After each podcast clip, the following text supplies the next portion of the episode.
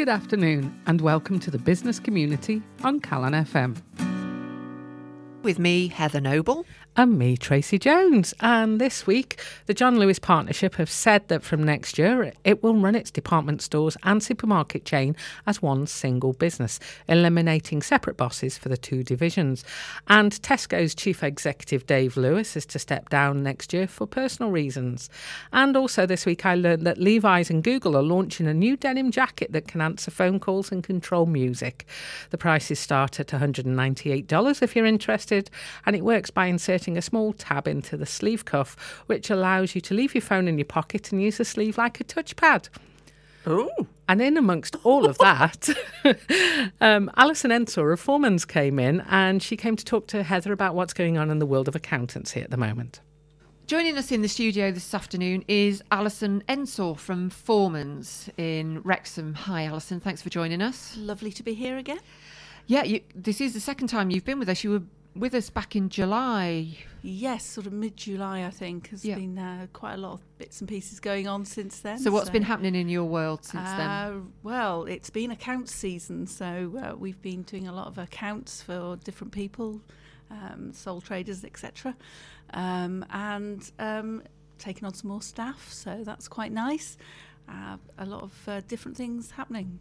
Right. Okay. And your clients, just so obviously you're you're an accountant, so your clients they range from sole traders right the way through to large corporate organisations. Where do, where do you sit in the market? Um, we very much specialise in micro businesses. So um, your sole traders, your one person limited companies, individuals. So anybody who um, has bookkeeping, tax, anything like that, but is very much their own business um, and need advice. It's very easy to uh, have a lovely idea and, and be able to go out there and, and sell your product or service, but it's all the back office stuff that Yeah. also needs doing. Yeah, absolutely.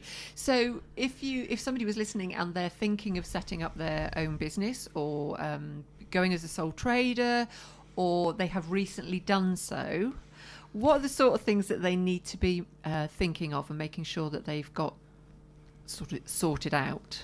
Okay, well, they- need to be looking at whether they're registered in the right places. So, for example, um, if you think you're going to have a large turnover, you might want to be looking at VAT registration. You need to make sure that you're registered in the right ways with HMRC. So, have you got a, a limited company, in which case you're a director? Are you paying yourself a salary? You might want to have a PAYE scheme. If you're a sole trader, have you registered for um, self assessment? Um, got your UTR, unique tax reference, those sort of things.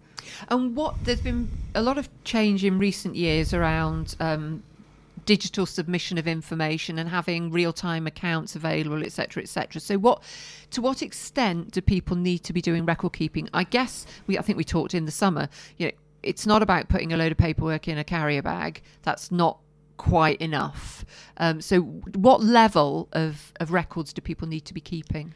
I mean, you can still keep paper records, and particularly for our type of client, they're small um, businesses uh, or, in, as I say, individuals. So, yes, they can keep paper records, but HMRC are going towards the digital age um, quite slowly, but we're getting there.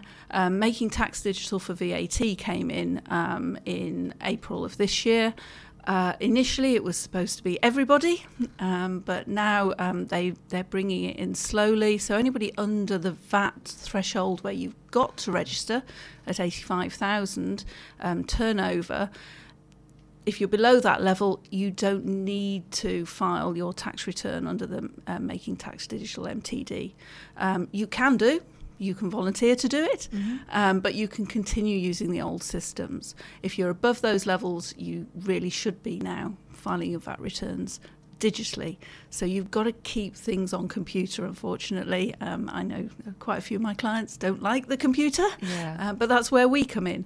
Um, they can give us the information and we can get it into the right format and push it down that pipeline.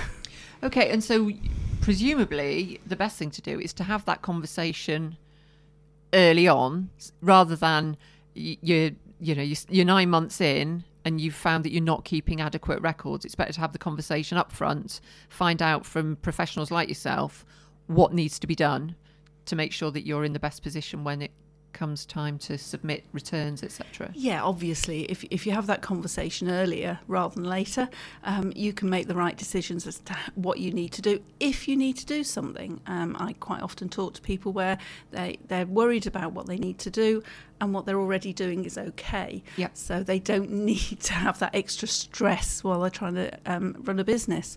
But yes, the sooner you can get yourself organised and registered and know what you need to do going forward, the better. Fantastic. Okay. Right. So, the one thing that everybody mentions is this whole self assessment tax return deadline.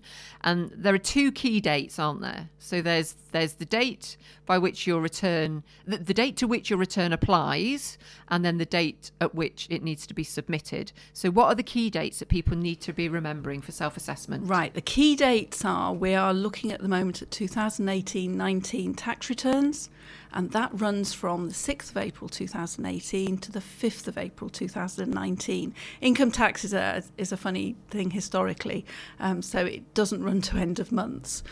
That return needs to be filed. If you're going to do it on paper, you've got a month left. Um, it's got to be filed by the 31st of October. Okay. However, if you're doing it online, you've got till the 31st of January don't leave it till the 31st of January, is my advice, um, because there will be a lot of people doing that. Uh, you need to get it done sooner rather than later. Okay, so if you're doing the paper version, you really do need to pull your finger out and get it get it sorted. You certainly do, Yeah. um, but most people are filing online. And if you're using an accountant, they'll have a system that'll file Yeah, online as well. All right. Uh, and then in terms of any tax due, what are the key dates for that? Right, your actual tax due for that 18 19 tax year, so from 6th of April 2018 to the 5th of April 2019, you must have paid that tax by the 31st of January 2020. Now, that sounds a long way away. But it isn't. isn't, is it? so the sooner you know how much you need to pay, the sooner you can start putting those, those funds aside to actually pay it. So get your return done, know how much you need to pay, and then start getting ready to pay it. It has to be with them by the 31st of January. If you don't pay it by the 31st of January, the HMRC will charge you interest. Um, their interest rates are not extortionate, but you don't really want to be paying interest if you can avoid it. The big penalty is not filing on time because there's a hundred pound penalty. If you file on the first of February, it doesn't matter. That's a hundred pound fine. Yeah. Okay. So those are those are the key dates that we need to be mindful of. Fantastic. Okay. Uh, now, one thing that I know that you do, uh, and this might be of interest to people who are already running a business, are thinking of running a business, uh, have been running a business for a long time and want to get out, or loads of different scenarios. You run some clinics locally in the Wrexham area, don't you? Yes, we run some clinics at Business Wales, um, which is in the centre of Wrexham. It's actually in the old Iceland building, if anybody knows that one. Um, and we're there um, every other Tuesday, so we were there this week. Um, and it's a free advice. People come along and we answer their queries, try and help them if we can. It's uh, a facility that's for um, micro businesses that need an office, need some help, um, and Business Wales will supply that. Okay. And, and is that a drop-in clinic, or is it? Do you need to make appointments, or how? Um, either if if if it's something specific and you want to talk to one of us, um, then by all means. Give us a ring and make a specific appointment. I mean, you can always pop into our office anyway, um, or just drop along if, if you're in, in the area and you've got a query, burning question on tax. Uh, come and see us. We'll be there. Okay, fantastic. So, could you just remind us where Foreman's is based and what's the best way to make contact if people want to get in touch with you? Foreman's um, is based on Grove Park Road, um, next to College Cambria, and uh, we got a couple of numbers. So 01244 625 500 is, is the one number, and 01978 364 uh, uh, is the other number. Um, if you just give us a call, or literally just open the door, come in, and we'll make a cup of coffee and have a chat. Fantastic. And so you've got a Chester number and a Wrexham number, but they come through to the same. Yes, office? we've only got the one office. Um, the Chester number is sort of a bit of a historical. We were in Chester originally. Um, we kept that number because a lot of people use it, and a lot of our clients, you know, didn't want to learn a, a new number. It made life easier for them. Fantastic. Alison, thank you very much for joining us again. Can we ask you to flag up any key things that people need to be aware of in the coming months um, so that we can make sure that with the B word looming, if there's anything that we need to be all over, um, that we at least uh, mention it for our listeners or, if appropriate, get you in to help us through it. So thank you very much for joining me. Thank you. Other news in the business world today. One of my favourite places to look, as you know, is ONS, the Office for National Statistics. And yesterday they released a report called UK Business Activity, Size and Location 2019 full of all the good stuff. I re- really enjoyed reading it. Um, so some of the main points, I, I, I won't read the whole thing. It's it's quite big, but I've picked out some of the interesting. I like to think interesting main points. Well, then they will be interesting points. So, first of all, a business is defined as, in this uh, context, as an enterprise, and it's representing the businesses registered with HM Revenue and Customs for VAT and/or PAYE, pay as you earn. So that's what we're talking about here. And the number of those types of businesses as of March 2019 in the UK increased to 2.72 million, which is a 1.8% increase from the same time last year. And uh, um, again, a slight recovery from the minimal increase seen in 2017. So 2.72 million registered businesses. And the number of companies and public corporations has continued to rise and represents 52.5% of total UK businesses, which has offset a gradual fall in sole proprietors and partnerships. So, of the 1.97 million incorporated businesses, 45.7% are single employee limited companies. Like this me. Is, yeah. So, and it's sort of showing a, a bit of a trend in. Um, between 2018 and 2019, 9,000 businesses moved from sole proprietor and partnership to incorporated business. So you're one of those 9,000. Ooh, yeah. yeah. However, they did point out that there is a trend for businesses to go straight to limited status now. So it, it used to be typically that you'd start up as sole trader or partner at first and then move through into incorporated, a limited company. But uh, this report says that digital registration, formation agents, and virtual offices are making the process of setting up a limited company easier, and hence that's contributing to the trend and the growth and the number of um, limited companies. The largest industry group. Any guesses, Heather? Oh gosh. Um, well, I'm going some sort of tech. Yeah, professional, scientific, and technical uh, make up 17.4% of all registered businesses in the UK, which account for 7.5% of the whole UK economy. And most of those are management consultants or computer consultants. But the largest growth in numbers is in construction, mainly construction of domestic businesses which has risen by 12,000 in the year from 2018 to 2019. Is that because there was a big dip as part of the recession and now that's emerging as we come out of the old recession? There's no explanation of that one, but I imagine, mm, yes, mm, that, that's mm. part of it. There, there was a dip in a lot of these figures beforehand, and I think they're just starting a spike again. Yeah. London is the region, it remains the region with the largest number of businesses. They've got 19.2% of the whole of the UK. And all regions showed an increase in the numbers of registered businesses apart from the Northwest. And in 2019, the Northwest region saw only um, a thousand businesses. Is that Northwest. UK? Includes Yes. that includes Wales, North Wales. Northwest UK, Yeah. yeah. Um, and th- this finally one one bit of information I pulled out of it is that only 2.2% of all of those businesses have more than one site. So out of 2.72 million of VAT or PAYE registered businesses, only 60,000 have got more than one site. And those 60,000 businesses have got 522 sites, 522,000 sites between them. And of the businesses with one site, the largest number are the professional, scientific, and technical, and the construction sectors. And the businesses with 20 or more sites are health and retail sectors. Yeah, okay. Th- that that kind of makes sense, doesn't it? The, the the techie one is interesting because a lot of people work from home or can work remotely. So you'd think that would reduce the fact that they might have multiple sites because they could actually have one site and then have people working remotely.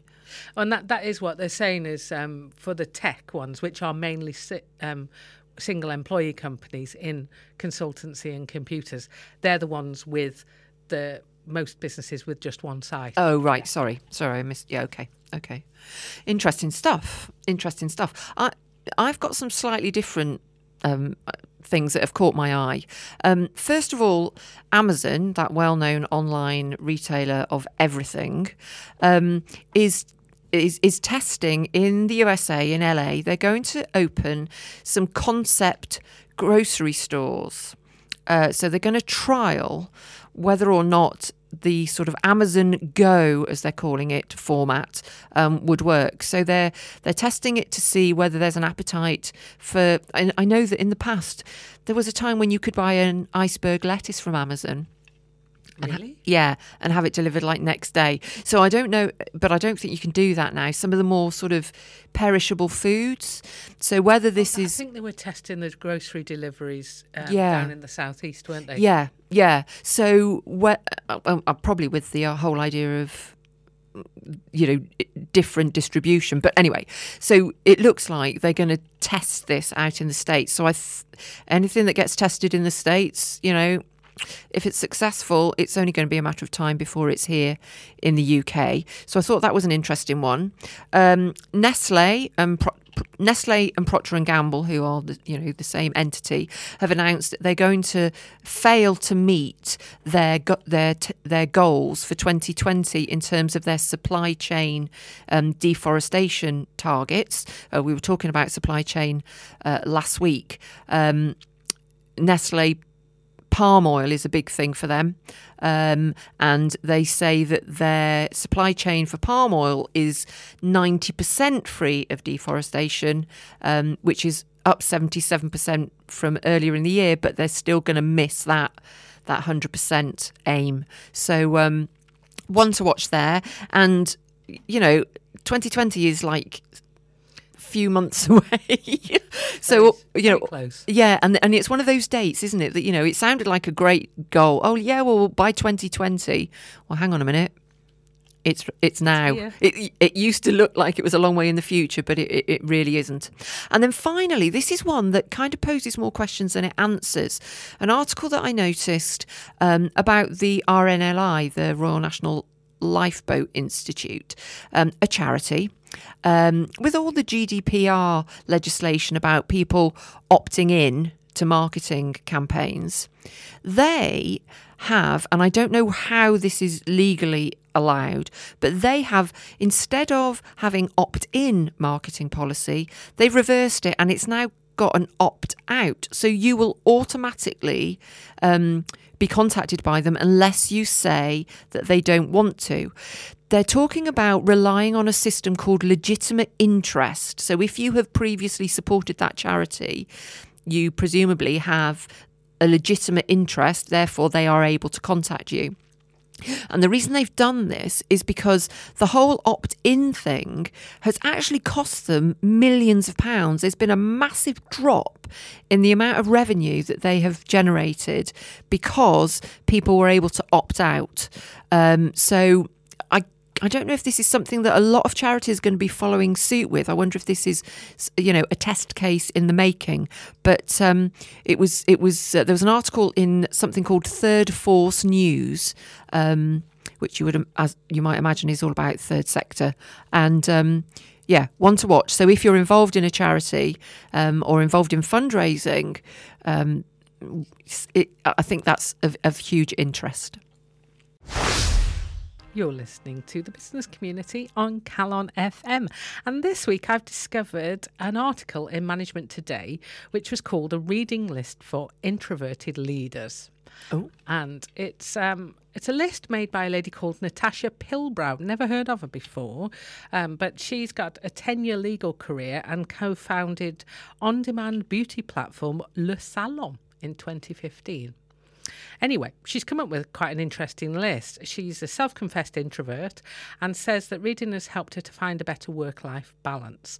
And so some of the things that she's recommended, I've I've already read myself, and other things I, I, want to explore further. So, one that I have read is Daring Greatly by Brené Brown. I've, I've followed a lot of stuff that Brené Brown has done. Yeah. And uh, she's she's a good writer. She's a very good speaker. So, if you do get an opportunity to hear her talk or, or watch one of her videos, she's TED. Talks. Yeah, really, Brené really Brown's done. um, Lean In by Sheryl Sandberg. We profiled Sheryl Sandberg several months ago and we talked about that. Um, and um, Natasha says here that. Uh, Sheryl Sandberg empowers female leaders to cura- curate the life they want and to be great leaders at home and at work. She also mentions Grit by Angela Duckworth. I'm not familiar with this one, but she says grit is about the qualities that lead to great achievements and is a nice reminder that passion and resilience really are so important. A huge part of business success is just knowing how to pick yourself back up. Oh, that's so true, isn't it? Yeah. point. One that I have read is Quiet by Susan Cain. Again, Susan Cain's a good speaker, a very good writer. And um, she says, Natasha says that uh, this book has helped her to feel more confident about her skill set and reminded her that one does not need to be an extrovert to be a good leader. And then uh, her final book on the li- oh no, two more books on the list. Um, is Checklist Manifesto from Atul Gawande, and it's about balancing home and professional life and uh, helped her to get better at juggling the two. I've not come across that one before, so I'm going to dig that one out and, and find out about that. The Checklist Manifesto's new to me. Then she's looking at podcasts. So, Drive from the Business of Fashion is a podcast if you get, want to get an insight into the fashion industry. Not something I would have considered before, but actually, after our profi- researching the, the gentleman for our profile this afternoon, I might give it a listen. Mm-hmm. And Masters of Scale from Reid Hoffman, all about the highs, lows, and adventures in building some of the world's best known businesses. Not had a chance to listen to that one yet because I dedicated all of the spare time I had this week to listening to How to Fail podcast. And this is a lady called Elizabeth Day. She's a journalist and a writer, and she's got quite a, a, list, a roll call of big names from popular culture that she's interviewed. And the premise of the show is that they come on and discuss their failures, which have led to their big, biggest successes. And I, I, managed to listen to three interviews. Uh, the first one was Phoebe Waller-Bridge, and it was her second interview. So Phoebe is apparently a good friend of Elizabeth Day, and she agreed to be her very first interviewee for the very first podcast. Just coincides with the fact that me and Heather went to see Fleabag oh. last night. Yes, yes, with Phoebe Waller-Bridge, oh. and it was it was a really good listen for an hour. Um, that I followed that straight away with the interview with Nigel Slater, who I adore. Yep. I th- I, and I, I liked him even more. He's very, very good. And um, Deborah Frances-White, um, she's the uh, she's an author and also runs the Guilty Feminist podcast. Yep.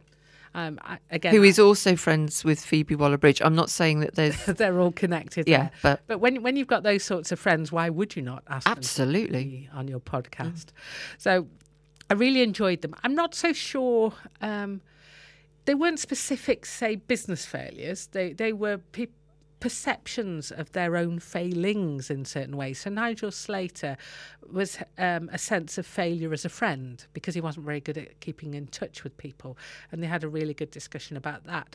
And then his sense of failure with his career as a chef. Now you, okay. you'd think that well surely he didn't fail in a career as a chef, but actually it, it was something he didn't take to it, although he expected to from the age of 16. I suppose in the traditional sense of being a chef rather than being a food writer. A food writer, yeah, okay. And uh, Phoebe Waller-Bridge was talking all about things that she'd felt were failures on her part in the 12 months be- between her first interview and the second, which saw the launch of series two of Fleabag and also um, oh, Killing Eve as well, which was a phenomenal yeah. success. Yeah. But okay, to me, it wasn't a massive lesson in in sort of business failure, which it wasn't. It wasn't billed as being business failure, but it was really interesting insight into these people and how they did achieve their success, but how these people still had a sense that they'd failed at something. Why did Phoebe Waller-Bridge feel that she had failed in some way? Failed in preparing? One of the ones she mentioned was that she felt she'd failed her family by not preparing them for the success and how much they would be dragged into her success. Yeah. And She said, and part of that was not wanting to say, "Oh, this is going to be big, folks. You get get prepared." Uh, but she said that once um, Fleabag became so popular, the attention on her family, and you know, people assuming that she'd written about her family and that the characters in Fleabag were her family. Yeah, so her mother would then Yeah. appear to be the, like the mother she's written about. Yeah. Um, And she might not be. sister and, Yeah, and, and all yeah. of those.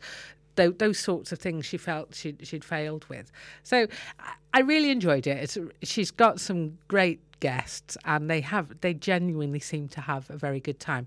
It's a little long, so um, I don't tend to do journeys over an hour, and these were you know just on the hour mark. So I did have to sit in my car for a bit, a little bit longer than I would have done to listen to it. But uh, it's well worth uh, catching up on. So that's called How to Fail. If you're interested in live, pod- this is the big rage, all the thing now, Heather, is live podcasts. So I I think we should announce our tour dates Yeah. soon. Oh yes. Oh yeah. But uh, Elizabeth is going to be touring, and um, so from this Sunday she's in Brighton, and she's got some guests with her as well. She's got. Um, Let's have a look. Jamie Laing is with her on Sunday the 20th when she's in Bath. She's coming up to um, the Lowry in Salford. She's got Emma Barnett with her on the 23rd of October. Uh, she's in Belfast and Dublin and Gateshead and on the South Bank as well. So if you like that sort of thing and, and you're in that area, go and have a look at that. That's uh, How to Fail by Elizabeth Day. Well, my discovery isn't isn't quite as grown up as that. I, well, I came, I, I, I stumbled upon it. Um, it's a website, but it was one of those things. You know, when sometimes you're watching a YouTube video or you see something, and then you go down this rabbit hole, and then before you know it, you're watching a video of a guy who is trying to sell a wedding dress to men in the middle of a shopping precinct. And I thought, well, fair play. Fair play to him. So he's carrying this wedding dress around and he's going, Excuse me, sir, would you like to buy a wedding dress? No. Oh, okay. It's 100 pounds. No. 80 pounds? No, no. Oh, excuse me, sir, would you like to buy a wedding dress? You look like the sort of person who'd like to buy a wedding dress. And I thought, just do, sounds weird. it was weird and that's that's kind of why I carried on watching anyway Uh, and and and he was actually doing it and they weren't primed um, so he was exposing himself to you know ridicule or perhaps a punch on the nose I don't know especially if you'd pick somebody who perhaps just had a row with their wife or was getting divorced. Anyway, it he um, was a guy who runs something called Einstein Marketer. And if you look up Einstein Marketer, then there are lots of videos um, and and talks about uh, what they do and how they help people uh, market their businesses. So there's some really he's coming at it from a quite a, an interesting angle and you know a bit more um, quirky, but. On the back of that, you can subscribe to their newsletter if you want to find out more. You can opt in. Um, but he was giving away, and I do like a giveaway. Um, he was giving away a book about the it's the ultimate guide to Facebook audiences for 2019, um, and it's for advertisers, marketers, and businesses. So I thought I'll have myself some of that and see if it's any good, um, because we all use Facebook, but most of us aren't using it to its full potential or to, or to the best benefit for ourselves or for our audience. So you can download this PDF. Uh, it's a it's a sixty page book. It's easily laid out. It makes sense. Yeah, okay, you need to work through it. Um, but the reason that I'm mentioning it is not only is it a good discipline, but he talks about, you know, video and what you should and shouldn't do. And we're all being told that video is a really important part of our marketing strategy. So, um, so I will put a link to the uh, Einstein Marketer and to Trace's uh, discovery, along with all of the other things that we've discussed so far on the show, on our website, which is thebusiness.community. This week on the business community, we're profiling a gentleman called Julian Mark Dunkerton, a British businessman and co founder of the fashion label Superdry. But to leave it there would seem like I'm underselling his actual entrepreneurship. Yeah. There's more to him than Superdry. Yeah. Um, and I didn't know this. I, I'm not a cider drinker. I think that's. I am. It's a song there, isn't there, Heather?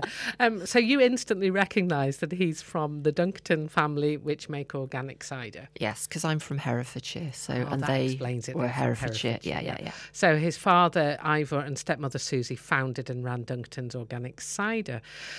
This guy's fascinating. I, I'm really glad that you uh, suggested him, Heather. Um, I found out um, far more about him than um, I, I thought I would do in such a short space of time um, by reading relatively few and listening to one huge podcast. Where did you start with your research? Well, I started with the Superdry story because I thought that that in itself would be an interesting story. Um, and then I knew, well, I thought I knew that he was from, or that he had set up in Oswestry, but then it, then I remembered that it wasn't Oswestry, it was Cheltenham. Because you know when you have a conversation with somebody and you go, "Oh, he's from here," and I'm like, "What? Really? Oh my gosh!" So yeah, from Cheltenham. Um, totally believe them. uh, yeah. Yeah, yeah. I tot- well, they said I thought they said Oswald Street. Anyway, so I thought, well, Superdry is such a massive, massive brand, um, and it's grown from like nothing. My brother used to wear Superdry, and I used to think, what's that? And now it's everywhere.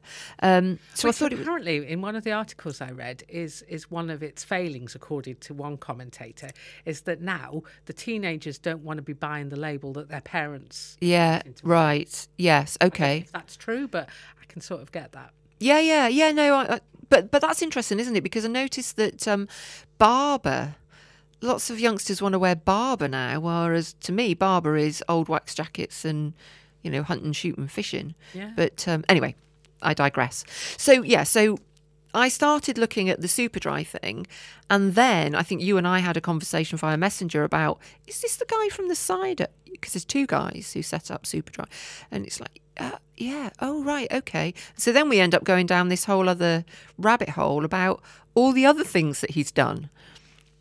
Yeah, so he set up his first business at the age of 19. And in the podcast that I listened to, it was um, a podcast by Rob Moore. It's called The Disruptive Entrepreneur. Um, it's just over an hour long again, so it was a bit of a commitment, but it a really interesting insight to him. And he said how lucky he was to find something that he was interested in and good at at 19. Yeah, and for it not to have changed as he got older. You know, Yeah, it- that's one thing. What what's not changed is he, he still sees himself as being interested in retail. Mm. So that's a massive field. It's Mm-hmm. not so narrow. It's it's retail, but also he he's got uh, investments in um, hotels and restaurants and bars, which he sees as very similar to retail because you, Yeah. you sort of you, you're dealing with the customer and customer service at the front line there. So he had um, he was talking in this. Um, podcast about how he set up his first shop supported by the enterprise allowance scheme. Now you'll have to be of a certain age to remember this. You had to be on the dole. Yeah, for Oh, 13 weeks or yes, something. uh, yeah. months, something. Yeah, like yeah, that. Yeah, A long yeah. time. You had to be on the dole, and then you could sign up and get this enterprise allowance scheme, which I think was forty pounds a month. Now he said this was brilliant for him because having that forty pounds a month, and it meant that he could live off that forty pounds a month, but anything that the business made, he reinvested and he made sixteen thousand pounds in the first year. And what I thought was really interesting, he um, compared that to what a student would get as a grant to go to university, and about that time it was two thousand pounds. Right, okay. So yeah. but also all of this stuff sort of coming out about you could see is the way that he thinks. He's, he strongly believes that you should understand the numbers. You, you could have a brilliant product and you should have a brilliant product, but you really need to understand the numbers. And also, he only spends 10% of what he earns because he's terrified of losing it all. Ah. And so he said that, you know, in those early years, he would just keep it and reinvest it. So he'd sell a business, he'd use it and, and reinvest that money because he said he had nothing to fall back on. I, I mean that's that is really interesting. However, like we often say on this show, if you earn an awful lot of money, then it's easy to live off ten percent of it. True. Whereas if you don't, but fair mm. dues to, to, to sort of create what became Superdry. It wasn't Superdry that he set up mm. initially, but now that concept that grew from um, that first shop from an enterprise allowance scheme. That, that boy's done good. yeah, definitely, definitely. In fact, so much so that he was able to buy the family cider business, which he has now relocated from Herefordshire to um, Cheltenham to He Gloucestershire. loves Cheltenham. Yeah, which is where, where he lives. Um, and on the face of it, you could say that he lives quite a charmed life because everything seems to have fallen into place. But of course, none of that will have happened without hard work.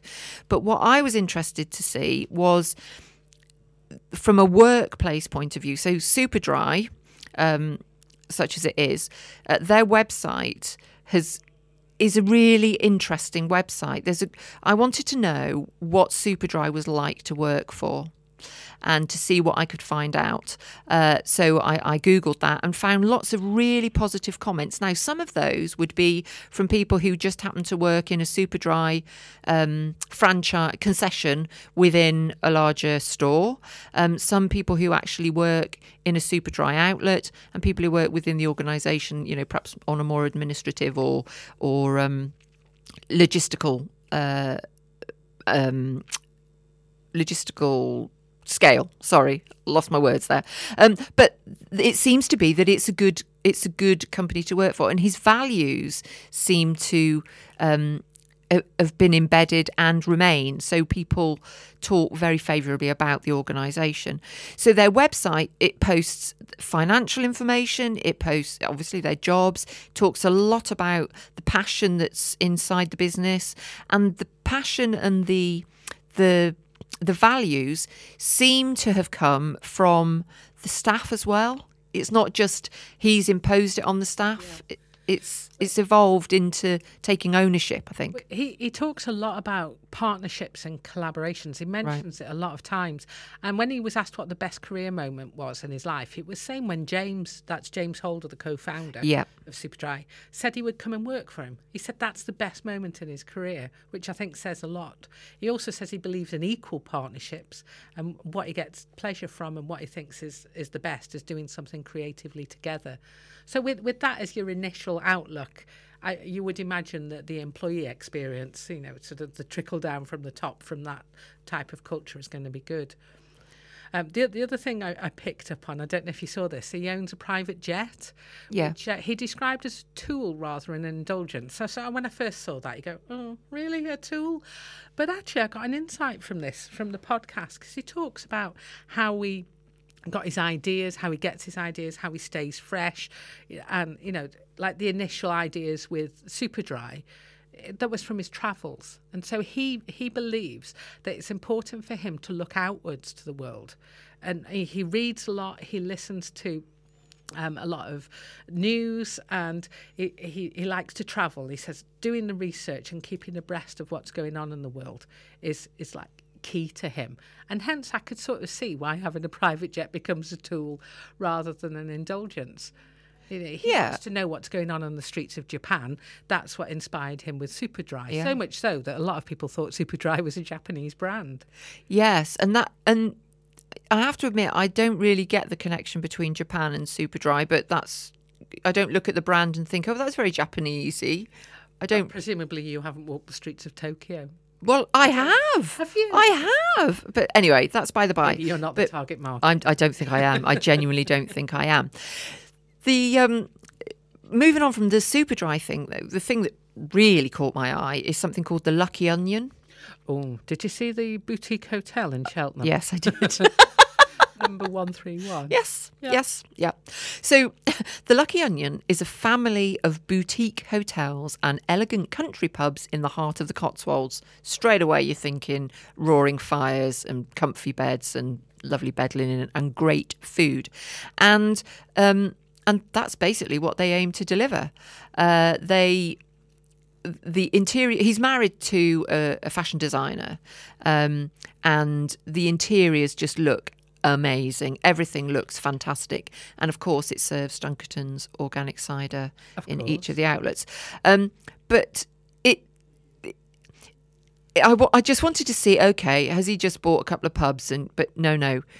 As you might imagine this guy is doing it properly and everything is top notch but the prices aren't horrendously high you know i thought oh here we go it's going to be mega mega expensive and i can't remember what they call the rooms but i think they, they i think they call it a good room um a, a, a you know a very good room, a fantastic room. You know, they literally. I'm sensing a business trip coming on. I know, just to go and check it out. And then I wondered, can you just eat there? And yes, you can. So there are several. There's there's a couple in the offing, um, and there's um, the the flagship one in in Cheltenham. Well, we've run out of time. I've got more to say, but hey ho, let's finish with a quote, shall we? Um, the one I've got is um, he was talking about how um, the key to, to being an entrepreneur is, is looking for gaps in the market. Yep. And he said, find out what you're interested in and look for gaps in places where the thing that you're interested in isn't being provided. And he said, the chances of inventing something is pretty slim. Chances of bringing something to somewhere where it isn't are quite high and attainable for ed- any budding entrepreneur. For example, if you're interested in pizza and you like making pizza and eating pizza, but they don't have a pizza restaurant in your town, there's a gap in the market. What have you got, Heather? Well, I found an interview, so it's really hard to find a particular quote. Um, so I'll probably, um, I, I'll probably just flag up the fact that there's a there's a fantastic interview in the FT, um, so you start to get a sense of who the man is. Well, that's all we've got time for this week. So do join us next week for the business community.